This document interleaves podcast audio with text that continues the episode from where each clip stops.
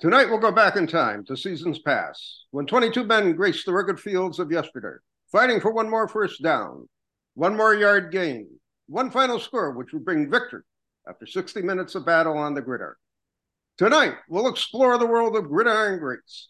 Welcome to Gridiron Greats Football History and its Memorabilia on the Sports History Network. And we're live from the Southport, North Carolina home of Gridiron Greats Magazine.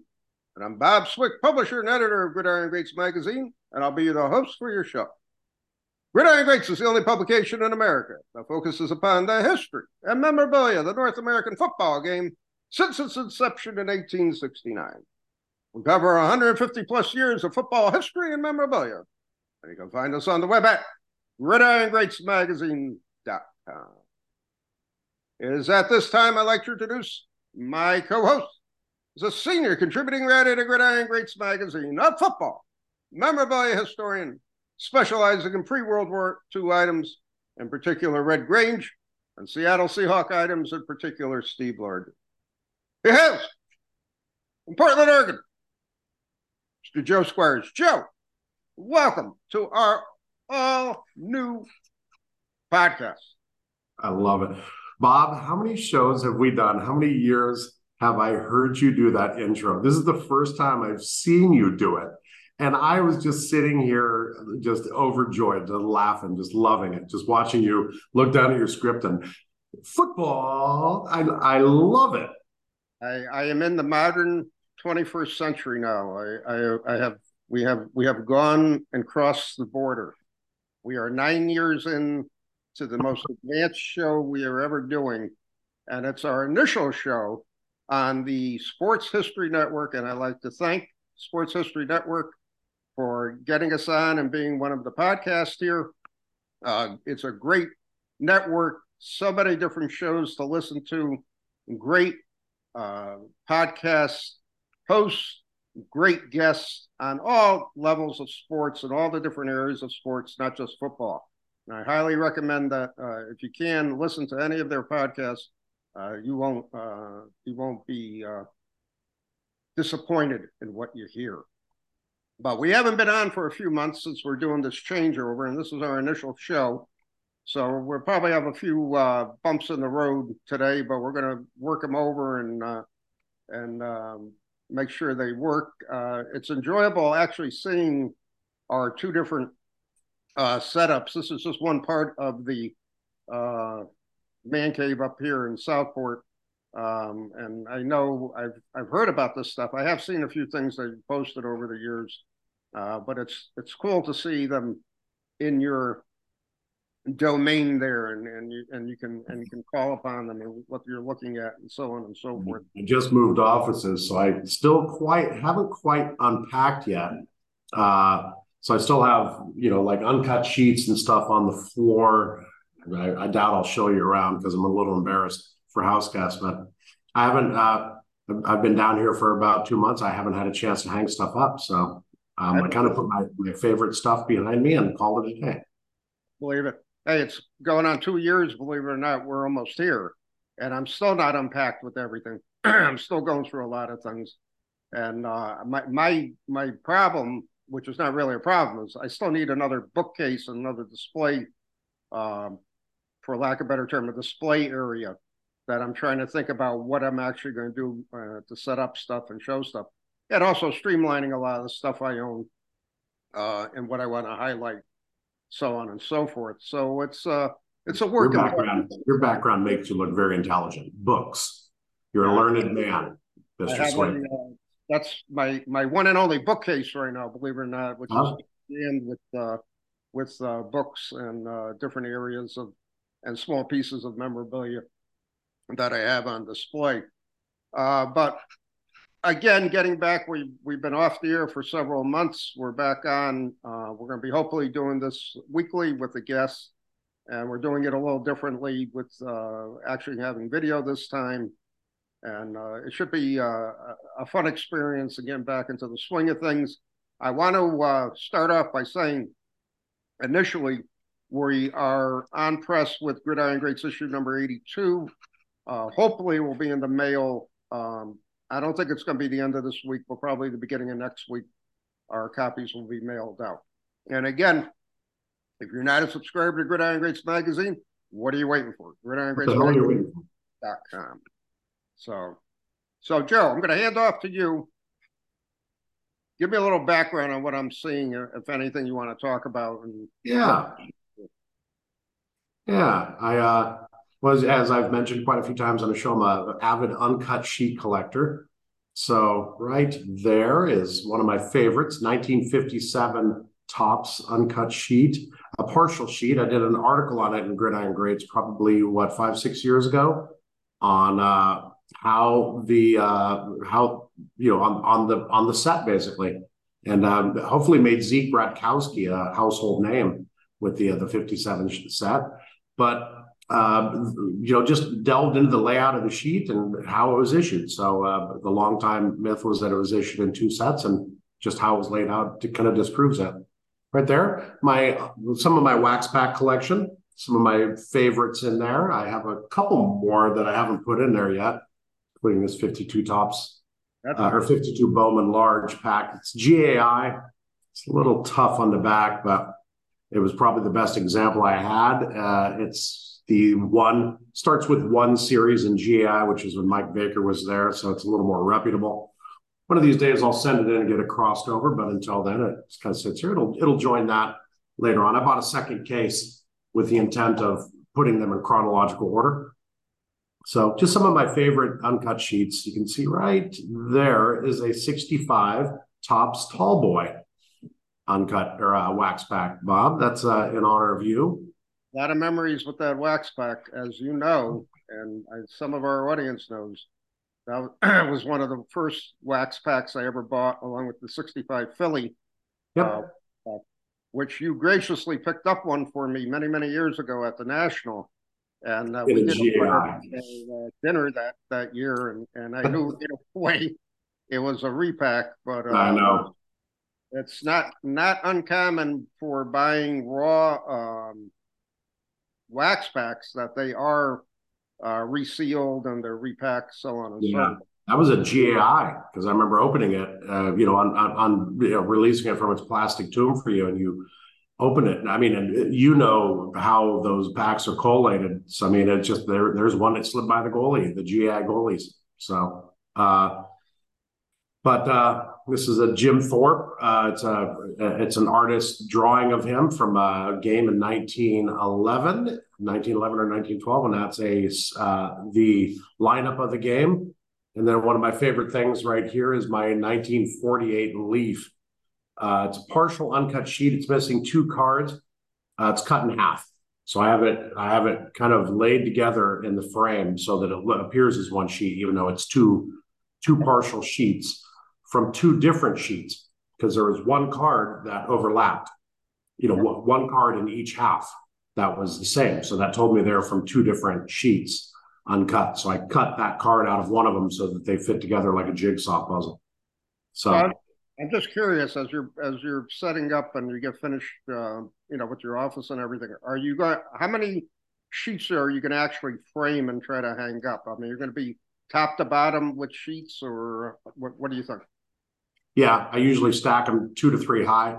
I have uh, all four 1950 Bowman uh, uncut sheets, A, A, through D series. Those are much smaller, so I'm able to stack them, you know, you know, you know, stack them on top of each other uh, together. But uh, generally, too high for the normal 132 card sheets, and uh, yeah, too too high one kind of, you, you know, and then around the horn. Uh, at my last office, I had 12 hung plus. Autographed, you know, uh, Sports Illustrated cover of Marcus Mariota, the Oregon Duck Heisman winner. Uh, some concert tickets, yeah, some, uh, you know, just some various, you know, football collectibles. You walk into my office, you immediately know I'm a, I'm a person who collects football memorabilia. There's no doubt about it. Very cool. Very cool. Yeah. And it's vintage and it's pure. It's what yeah. I to say the yeah. least few tchotchkes sitting here. 1976 wax pack I just uh, bought. This is a uh, type one photo of Red Grange that I like. came with uh, came with this one, which is uh, an image from the Shotwells, you know, uh, where he's running behind that brick, you know, with the brick wall in the back. So type one photo of him running. And then uh, I finally picked up a finally picked up a I'm working on my monster I've mentioned, which is every a ticket stub and a program from every college game Red Grange played in. Right. And uh, that was from October 20th, 1923. Uh, Illinois beat Iowa nine to six. Red Grange scored the sole touchdown of the game, and uh, it's getting it's getting down and down to the nitty gritty. There's uh, there's about it's you a, know, uh, programs and tickets. It's just amazing to me that, and we've talked about this numerous times over the years, the rarity of older tickets and programs. And, you know, some of it is appreciated in the hobby and some of it is just totally ignored. And I, I still, you know, again, I know I'm a dinosaur in the hobby and I know I'm not, you know, I'm not big on grading and not, not big on that kind of stuff, but I'm just kind of shocked how, especially publications, pre-war publications, are just ignored and they're overlooked in the hobby to a large degree. And even yeah. now, looking at a lot of 1940s, 50s, and 60s publications, they continue to be ignored, so on and so forth. It just it just truly amazes me. More. Uh, I, I know this is kind of interesting, but an article that Carl Lamodella wrote in Gridiron, you know, 10, 12 years ago, where he talked about how rare some of these were. First of all, how many people attended this game in 1923? Right. How many people bothered to save a program after the game? How many of them survived fires, floods, insects in uh, you know in attics? Uh, how many how many survived just getting thrown out as people passed away and uh, you know their their kids came in and went, "What the hell is this? Who can, who would care about a program?" And then the big thing that I always forgot about was uh, paper drives from the war. You know, this is 1923. I mean, you know what 18 years later we'd be at, at war you know with with uh, you know japan and germany and paper drives were huge and as he described it you know uh, the voracious vacuum of of war paper drives you know people you know rummaging through trying to look for any and all paper so i mean if 30,000 40,000 people attended the game i mean who knows how many because this is Oh my gosh. This is Saturday, October 20th, 1923. Wow. We are October 16th. In four days, this program will be 100 years old, Bob. Wow. I never even thought about that. Isn't that fascinating? I just put two and two together that 19, 1923, 100 year old program. Think about that. You know, getting, getting back to paper drives, the one thing that really amazes me is especially 1940, roughly to 1944, any actual publications that were printed at that time, I don't know how they survived because those, in many cases, were recycled, for lack of a better way of explaining it, into the paper drive, and therefore they were gone, gone completely, type of thing. Totally. So it's uh, it, it was really amazing to see what actually survives or doesn't survive. And that's why I'm always, I, I chuckle when people say, I'm looking for a pristine copy of a 1940 Smith annual. I said, I don't know how many are out there. I'm sure they're out there. Uh, but I don't know what to tell you because I don't know, you know, where they are and so on and so forth type of thing. So it's, it's interesting, yeah. interesting to see people's perceptions and then trying to educate them on it. It, it becomes challenging to say the least. Couldn't agree more. I love it. There was an auction about what about a year, year and a half ago where somebody inherited their great uncle's like you know coffee table, and what they didn't know is there were drawers in the coffee table. They nobody knew, and so they opened the drawers up, and inside it were like two pristine programs yeah. from 1920, 1930. I forget what games there were, but they're like you won't find a more pristine. I mean, these came home from the game, and they were probably put in this drawer. Yeah. So yeah, at some point, as we've talked about, you know, you, you know, you're you're almost agnostic to condition, just owning a piece of this. I mean, I'm getting down to where I don't have that many programs and ticket stubs I need. I'm good with a torn ticket stub. I'm good with anything. I mean, if I came across the three or four that I'm missing from 1923 programs and it was just the front page, I'd probably buy that and call it a day. Yeah, I believe you know, it. I believe some it. of these are getting pretty rare. Yeah, they, I was just going to say the stuff you're looking for is exceptionally rare. And you know, how many times has have you actually seen it come up? And you know, you and you get involved in a bidding war. You know, how much do you really want to pay for something, so on and so forth. It's all it's all in the perspective of how we collect yeah. what we're looking at. Uh, again, you're a pure collector, so what you are collecting is what, what you know. You want that ticket stub, you want the actual program, you want the full piece. Uh, but in some cases, as we both know, we've had to settle for second, third best uh, just to say that we had a type of thing, and uh, that that's a you know that's something to understand in our hobby. Uh, we're more interested in the history behind the, the item rather than the uh, the PSA 11 or 12 grade it's going to come out as. You know, if we, we choose to get it graded. What you know, I got a few things that are just popping into my mind, but the one thing I was amazed at at this national was how many Sports Illustrators are now graded and they're in slabs.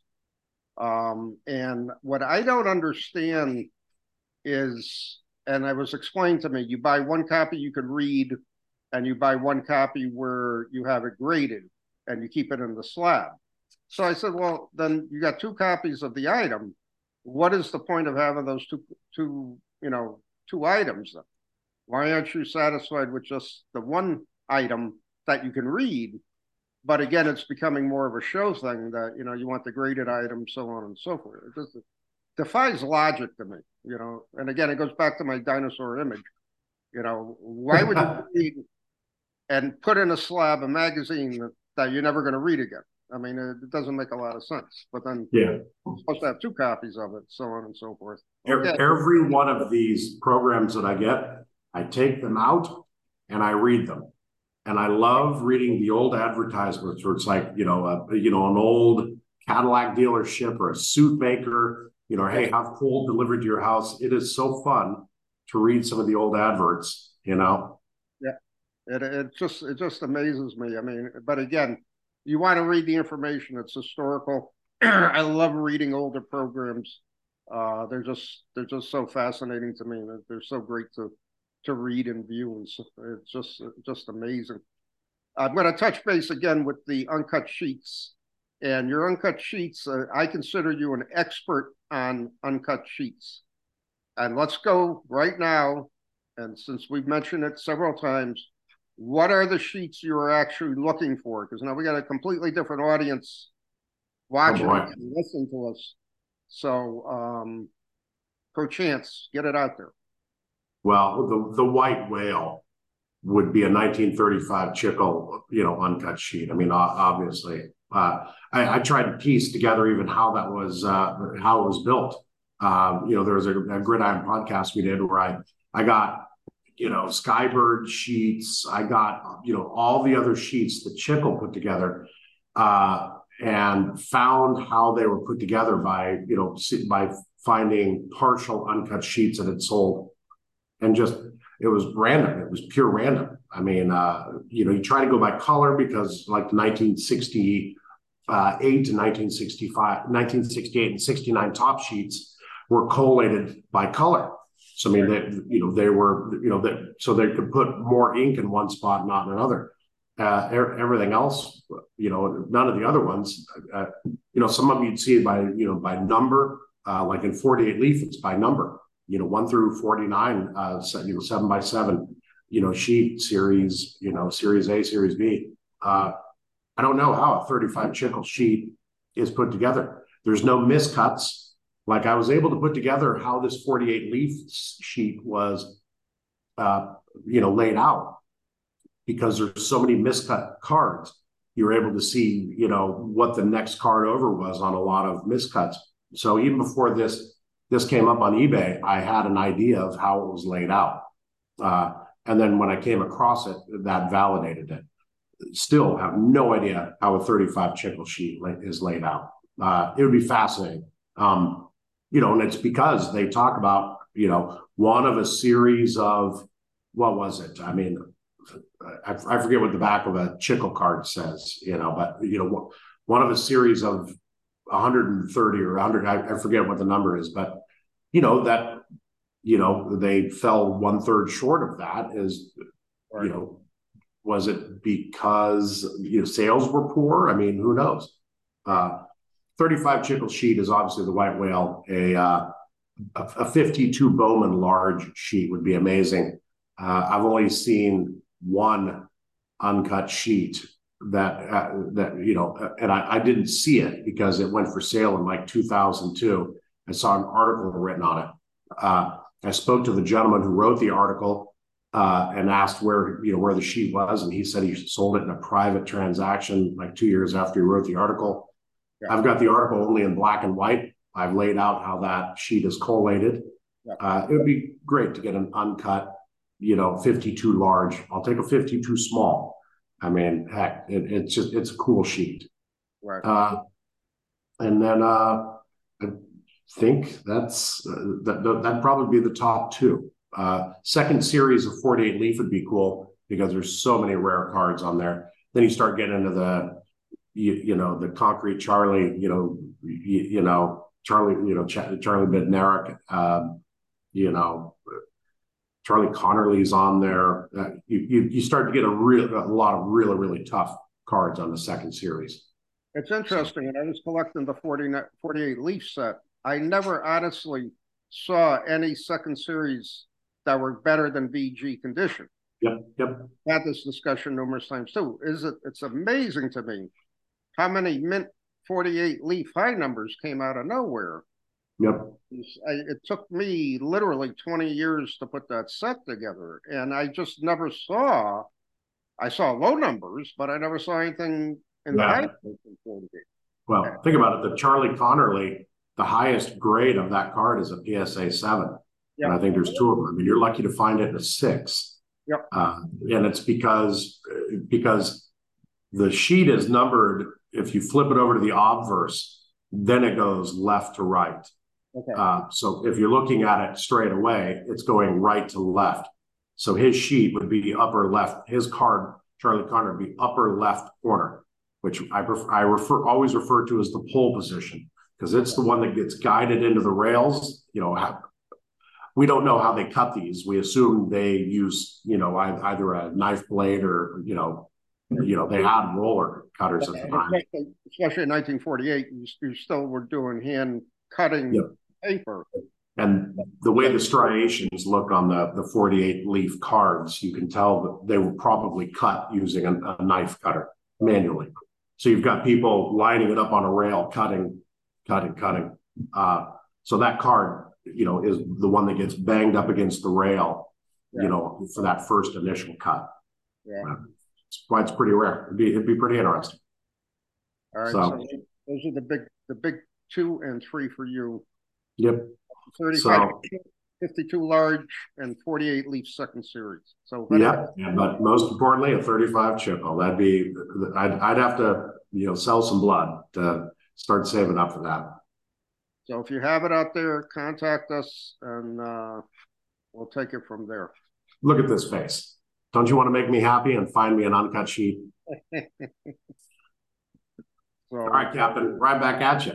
I see some newspaper articles. I see a lot of books that make you look very intelligent. And I see you've shared this with me before, but that that uh, photo of a player in red, uh, in a red jersey over your right shoulder. Uh, you've explained it to me before. I forget the story. What do you What do you got? What's in your background? All right. Well, um, I have a couple pictures. You're talking about the Kansas City Chief guy, seventy three. No, there, there's a red photo over your over your right shoulder. Over my right shoulder. Is that a card or is that a is that a photo? That, yes, sir. So this is gotcha. Uh, Nick Allegretti, number 73 of the Kansas City Chiefs. I am friends with his father, Carl. And I will go on record in saying they are both readers of Gridiron Greats magazine, and he enjoys it. And uh, he he sent me several things autographed and um, there's a guy who is a six number six man for the Chiefs. Uh, he fills in on the line, both offense and defensive lines when needed. And he's got two Super Bowl rings in his career already. That'll do. Great guy, great family. And I got several autographed pictures of him um, in my collection. Um, trying to think. Years ago, we were all texting back and forth about something, and I, I saw that. You you explained that. I, now I remember. I got it, and then um, I need to be set up a little better here, but we're learning. Remember those ESPN commercials where they would they were you know joking around and they, they had an announcer there in a suit, and then they cut, and he's actually living in his parents' attic, and he stands up, and he's just wearing shorts and a fake tie. Yeah, yeah. This is him with the, his first Super Bowl. Oh, that's a nice pick too. That's really good. That's so, really good. Kind of, this is a small part of my uh, book collection here. I have about 300 hardcover and softcover books. Um, this is only part of it. And like I said, I really need another bookcase to try to display everything, so on and so forth. And this side over here is mainly all my Packer publications and books, uh, my media guides, my yearbooks. Uh, believe it or not, in the drawers of this bookcase, I have all my Packer programs, with the exception of the uh, Super Bowl programs that I have over here. So uh, next show I'm going to be set up a little differently so I can I can have more visuals. Um, and the newspaper articles from the um, Meriden Record Journal paper when we were living in Wallingford, Connecticut. They did a feature on my collection and myself. Oh, cool.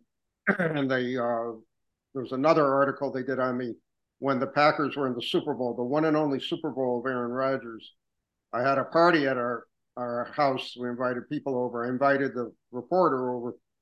Uh, I said, "There's going to be free food and drinks, so you might as well come over because I know you're, you know, a starving journalist." So she had a good laugh. So she came over, but believe it or not, right down the street, about two blocks over, there was a Pittsburgh Steelers party going on. So she went back and forth, and she said they were pretty depressed in the second half, so they came back to our house because they, we were we were winning, and um, they ended up staying. And then uh, I gave her a plate to go along with the photographer, and I said, "Here's some extra food for you." I knew she had to go write the article, and the next morning I I stopped. I would always stop get coffee and the paper before I drove to work at a half hour commute plus to work. So I'd always buy a large coffee and buy a couple days. I would always buy the New York Post and the local paper, and then I would read it at work, so on and so forth. So they did an article on that also. But that's cool. I'm laying low I, I'm not advertising this that much. There's only certain people that know. Uh, we publish the magazine and, and have seen the collection here. So, but uh, where I, the development I actually live in, there are several um, former college players who live here. I've been in touch with a couple of them. I'm going to try to get them on the show. Um, actually, come here and we can do the interview from the the man cave up here, and uh, talk about their careers, so on and so forth. So it's interesting. It's interesting.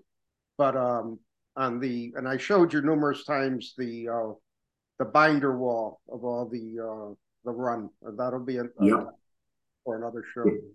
Which really scratches my OCD itch, seeing it all organized and labeled like that, Captain. I love it. So it's uh it, it's I'm happy in this man cave compared to my old man cave in the other house. Um, it's uh, much more roomy, and I got a lot more room for on my walls to hang stuff. And I can I'll show you all my uh, autograph stuff at another uh, another show. The other um, man cave I had was downstairs, but I had sliding doors in there, so that took up a lot of the wall space. So oh. I lost the whole section of the of the room because of the, the sliding doors, uh, which I didn't realize once I set up the room there, but it, it, it was what it was type of thing. But that had built-in bookcases there, so I had more room to display. So I had everything out, in that um, in that uh, man cave as compared to this one. But in any event, uh, what's my favorite my favorite saying? Football, 365, 24 7, or 24 7, 365, football. And um, it's our time of, of, the year, our time of the season. And uh, I'm just going to touch base because we're, we're getting close. We're, we have a different time structure in this podcast for our regular listeners, uh, but we're going to be doing it more frequently. Uh, we're not limited to certain time, uh, certain time structure. We can go over, we can go under, whatever the case may be. And like I'm telling everybody, this is going to be our test podcast, and uh, see how this goes. And should be should be a take. But before we go, our topic today was going to be the top five football cards that we both like, appreciate. But we're going to do something different. Your favorites. We're going to do we're going to do something different today because of time. We're only going to talk about number five and number four. Ooh. And then our next show, we'll do our top three. So I'm going to hand off to you for your number five, and then I'll give you my number five. I don't, I didn't pull them though. I'm going to have to say them, and I will go back and I'll pull them afterwards for the next show. Okay, I'm just going to share something real quick here. We all remember this. yep. Your Mount Rushmore of cards, and there was a there was a Jim Brown card in there, and I uh, I uh, I you know basically went with another card that's one of my favorites. So my uh, I I I, kind of took them by year. Uh, I will admit, I I took a Wheel of Fortune approach to this you know how in Wheel of Fortune they give you uh oops, let me get rid of this. You uh, start, okay. You know how in Wheel of Fortune, you know, they give you the RST, LNE, and then you have to pick your your your favorite consonant and vowels after that. Yeah. So I kind of went, you know, right down the uh, you know, what's the Mount Rushmore of cards? The 35 Chicle Nagurski, the 58 Topps Jim Brown, the 65 Topps Joe Namath and the 57 Topps Unitas or Starr, along with the 77 Topps Steve Largent that I photoshopped in there. Uh, so I kind of said, I'm going to treat those as the Wheel of Fortune. And then I'm going to, and I'm going to pick the cards that meant a lot to me. And uh, obviously, the 1977 Topps number 177 Steve Largent rookie card uh, I brought that in at number five to me. Uh, that is uh, has become almost synonymous with me. It's almost become a you know a gag, you know, where I you know one time I I wondered how many Largent rookie cards I had. Uh, it was over a thousand, and I laid them out on my poker table. And uh, I think I've shared this before, but I laid it out on my poker table. Hang on, let me bring this up real quick. Um, and uh, I don't know if I have shared this before, but uh, um, excuse me as I navigate. I didn't have that up. I'll, I'll fill in the audience on. There we go. This this was me laying out part of my Largent rookie card collection on my poker table. And whenever people talk about OCD and collecting and uh, you know this and that, that's uh, that's the picture that I post up as kind of a gag. Uh, so uh, after that, my number four. This might be a surprise to you, but uh, a, a, very meaningful card to me is the 1961 Fleer card number 11, Jim Brown. Okay. Uh, I know it's odd, but 61 Fleer is one of my favorite sets. It's by far my favorite Fleer set. Uh, I really love the the photos, the background on there. I mean, a lot of Franklin Field in there. Um, and it's broken into two series, with series one being the NFL and series two being the AFL. Uh, the Jim Brown rookie card is incredibly hard to find. A PSA 9 in it, I, I don't know what the population is, but it's it's not very much. Uh, PSA 8, there's about 70 of them but in PSA 9, incredibly hard to find. I was putting the 61 Fleer set together at nine, and I never found one. One just sold in an auction about a month ago for uh, uh, six thousand dollars, seventy two hundred with VIG. So seven thousand dollar card for his uh, you know third, you know just an innocuous set, sixty one Fleer. Um, so that uh, that that rounds out my five and four. Largent rookie card and sixty one Fleer number eleven Jim Brown.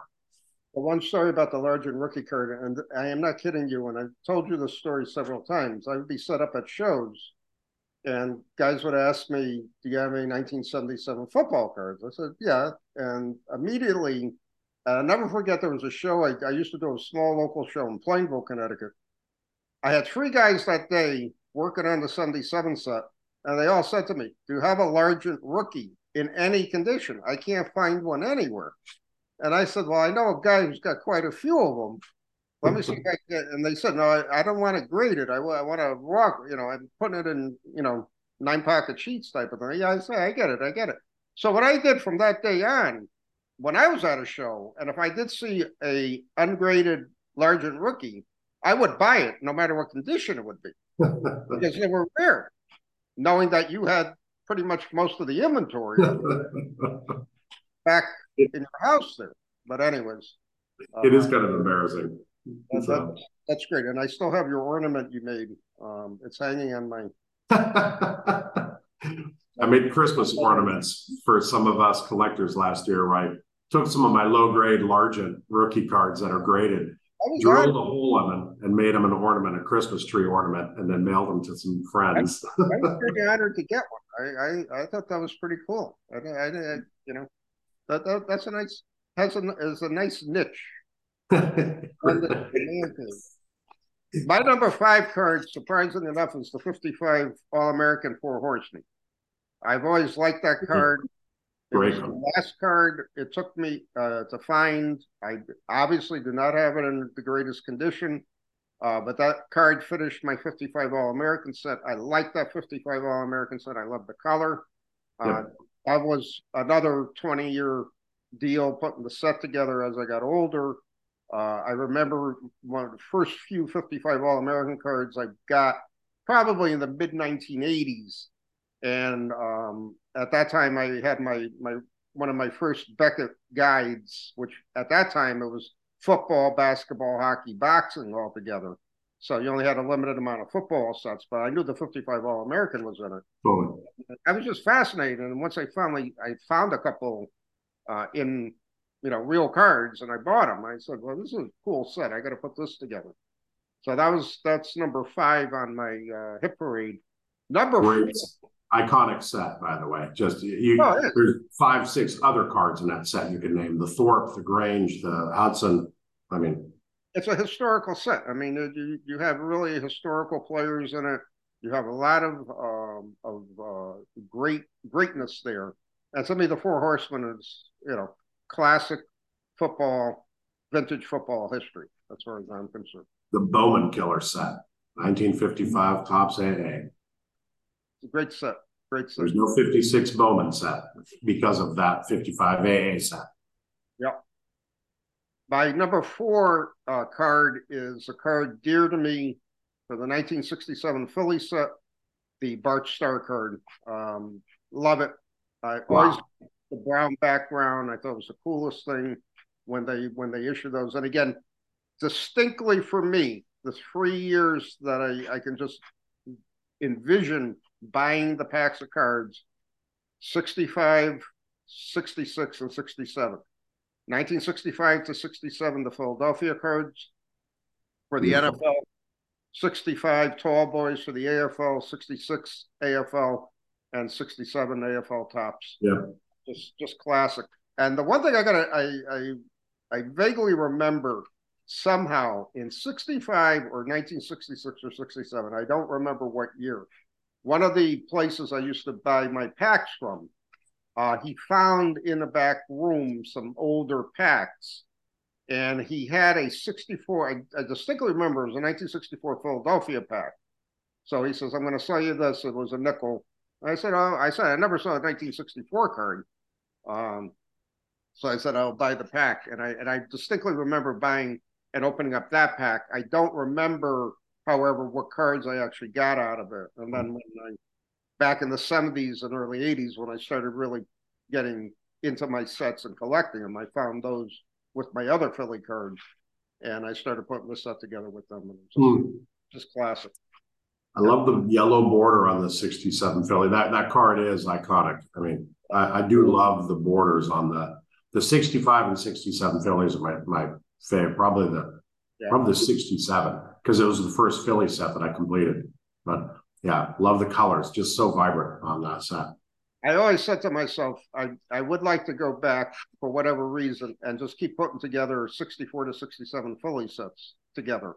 I probably have half of each set, and I do have a few stars here and then. I always said to myself, I, I should just keep going and make up a bunch of those sets, and then just you know just say that I, like you with your Largent cards, it'd be me with my Philadelphia sets. You know, I'm on my 1967 Philly set I'm putting together type of thing, and hoard them.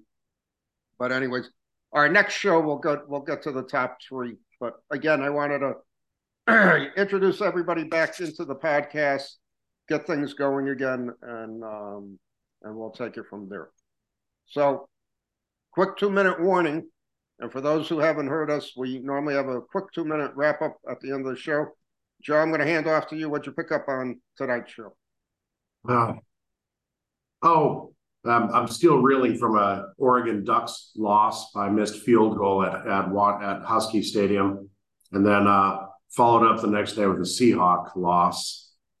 So I'm still reeling a little bit from football, uh, some some football losses, but so good to get the show back going with you, Bob. So good to see you in person and to see you in your natural habitat, leaning back in your office chair, your man cave chair, kicking back. Uh, you know, just all your memorabilia behind you. I think that's your your like I said, that's your your natural habitat. It is, and it's great seeing you again and seeing all your stuff. And I love those uncut sheets; they're beautiful. Uh, I'm not reeling from anything because the Packers didn't play this week, so they didn't get it. They didn't have a chance to lose one way or the other. Uh, I did see a couple painful games yesterday. One being the Panthers and the Dolphins because I watched uh, the Panthers are on every game down here, and uh, that was that was just a brutal game to watch. And then uh, I found great interest in the Eagles Jets game uh, seeing the Jets pull that off and actually win the game. I thought that was wow. yeah, the really last two undefeated teams went down.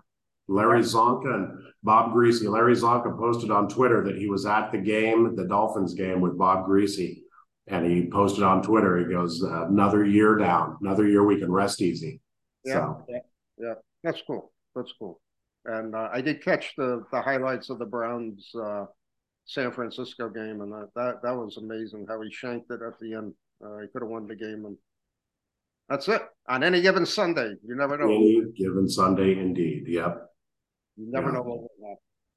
All right, so that's a wrap, and thanks for watching, and we'll be back next week. Joe, take it easy. I'll see you next week. You too, Cap. Thank you. Okay.